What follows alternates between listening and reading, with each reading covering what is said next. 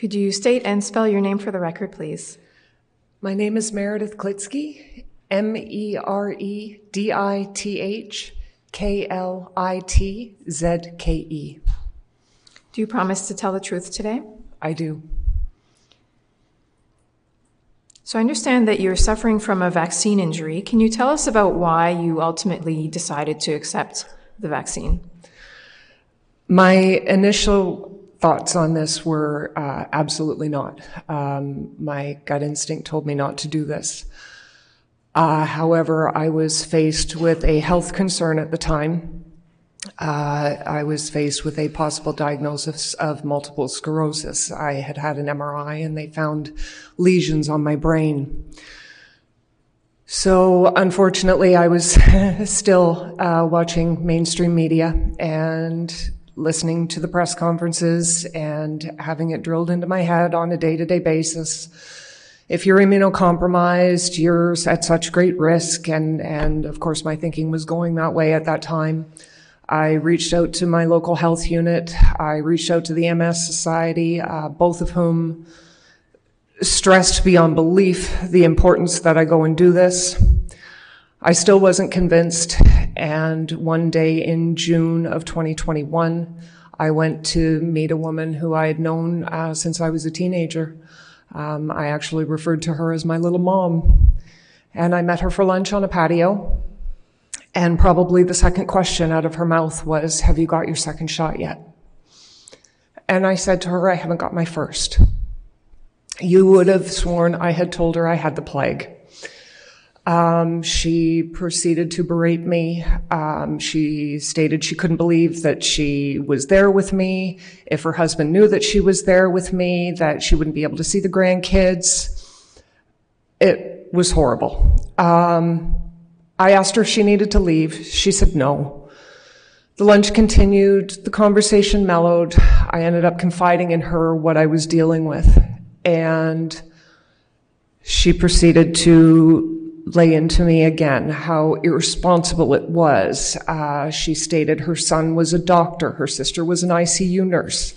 Um, that that doing this was was so detrimental. And I mean, this was a woman that I trusted and I knew for a very long time. And ultimately, it made me question my own judgment. So I made the appointment and I went. And I phoned her, or I didn't phone her, excuse me. I sent her a text message saying it was done. She asked me when the next appointment was. I told her it was scheduled for two months later. She said, Oh, well, you can, you can cancel that. They've made it so you can do it even quicker now. And I said, No, thank you. I, I still at this point was not comfortable with the decision that I had made. I had, had even said to my husband on numerous occasions, I don't think I'm going to go back. And then I kept, you know, seeing the news and reading the tickers and just waiting because it was going to be months and months for a neurology appointment. And so I went. Ironically, it was on Friday the 13th of August of 21. I took the second shot and within two weeks, everything changed. Um, in hindsight, I actually had problems after my first one, but I didn't put two and two together. Uh, I started to deal with the corners of my mouth cracking and um, pain in my hip. But it, it, was the mouth that was bothersome, and I mean, I had to cut food into tiny little pieces because I couldn't open it. I thought, oh, we're just we're outside in the sun and the wind and the fire, you know, dry, whatever.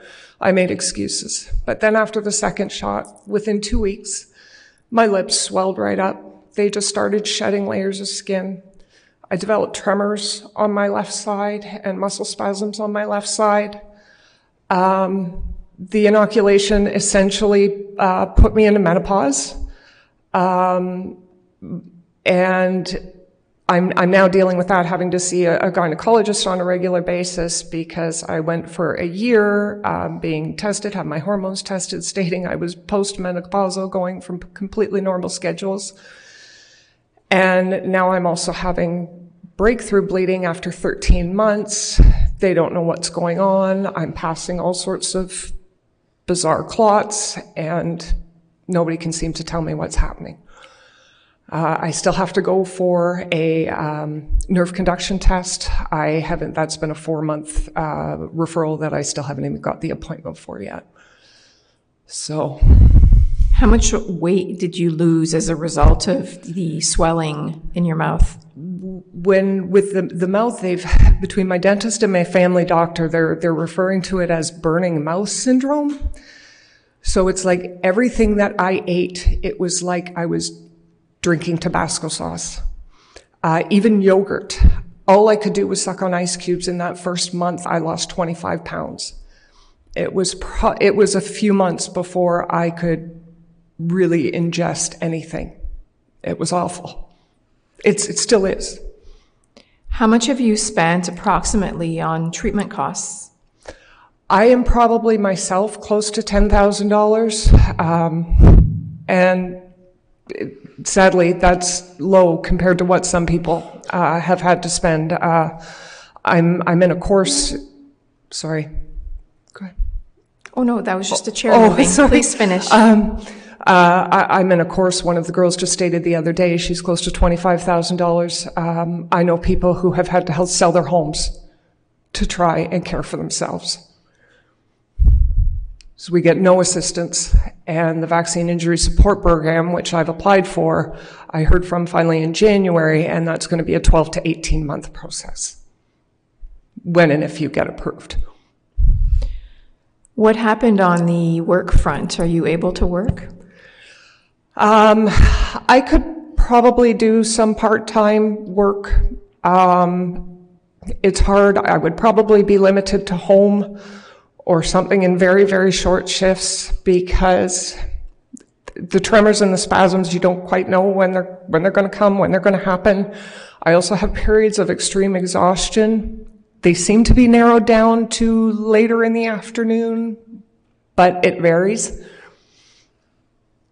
You had a store, didn't you, that you closed? Can you tell us about um, the specialty store and when you closed it? Um, I had a boutique for 16 years. Um, it- we mainly did bras and shapewear and swimwear.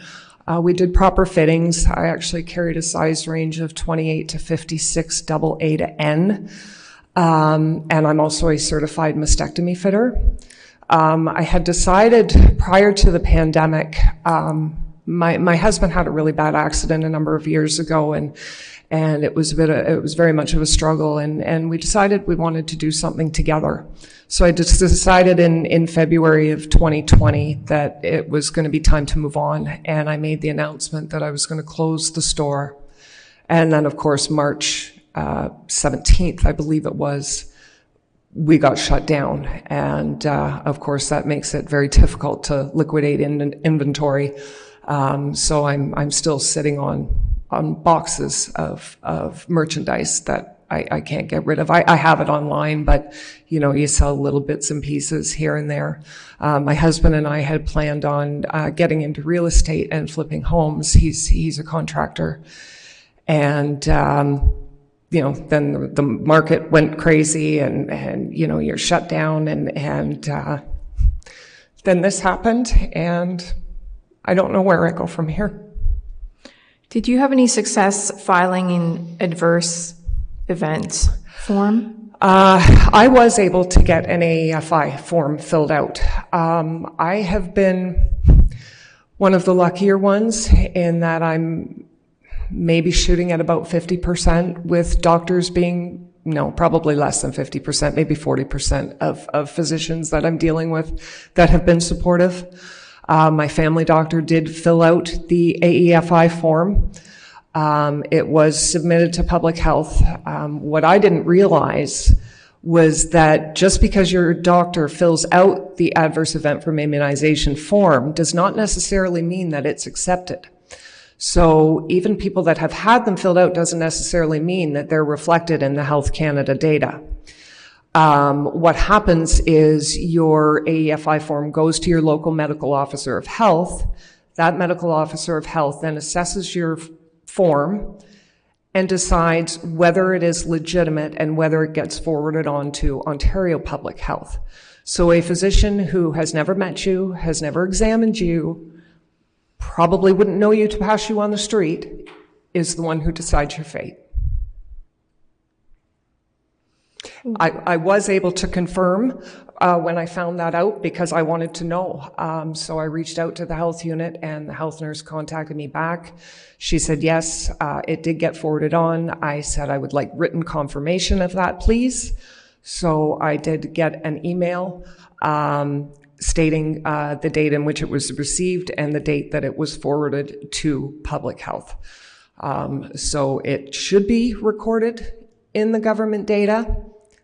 However, things appear to be being removed uh, periodically. So I, I, have not followed up on that any further. Um, it, it's it's been hard. I mean, I I know because I, I run in, in, in circles where I have met a number, and, and I would say into the hundreds of injured people. I only know of one other person that has been able to successfully get one of these filled out. So the Harvard Pilgrim study that ran in the early 2000s that stated that only 1%, on average 1% of vaccine adverse events are actually reported, I would say is very true. That's in my experience. Thank you. That completes my questions. We'll see if the commissioners have any questions.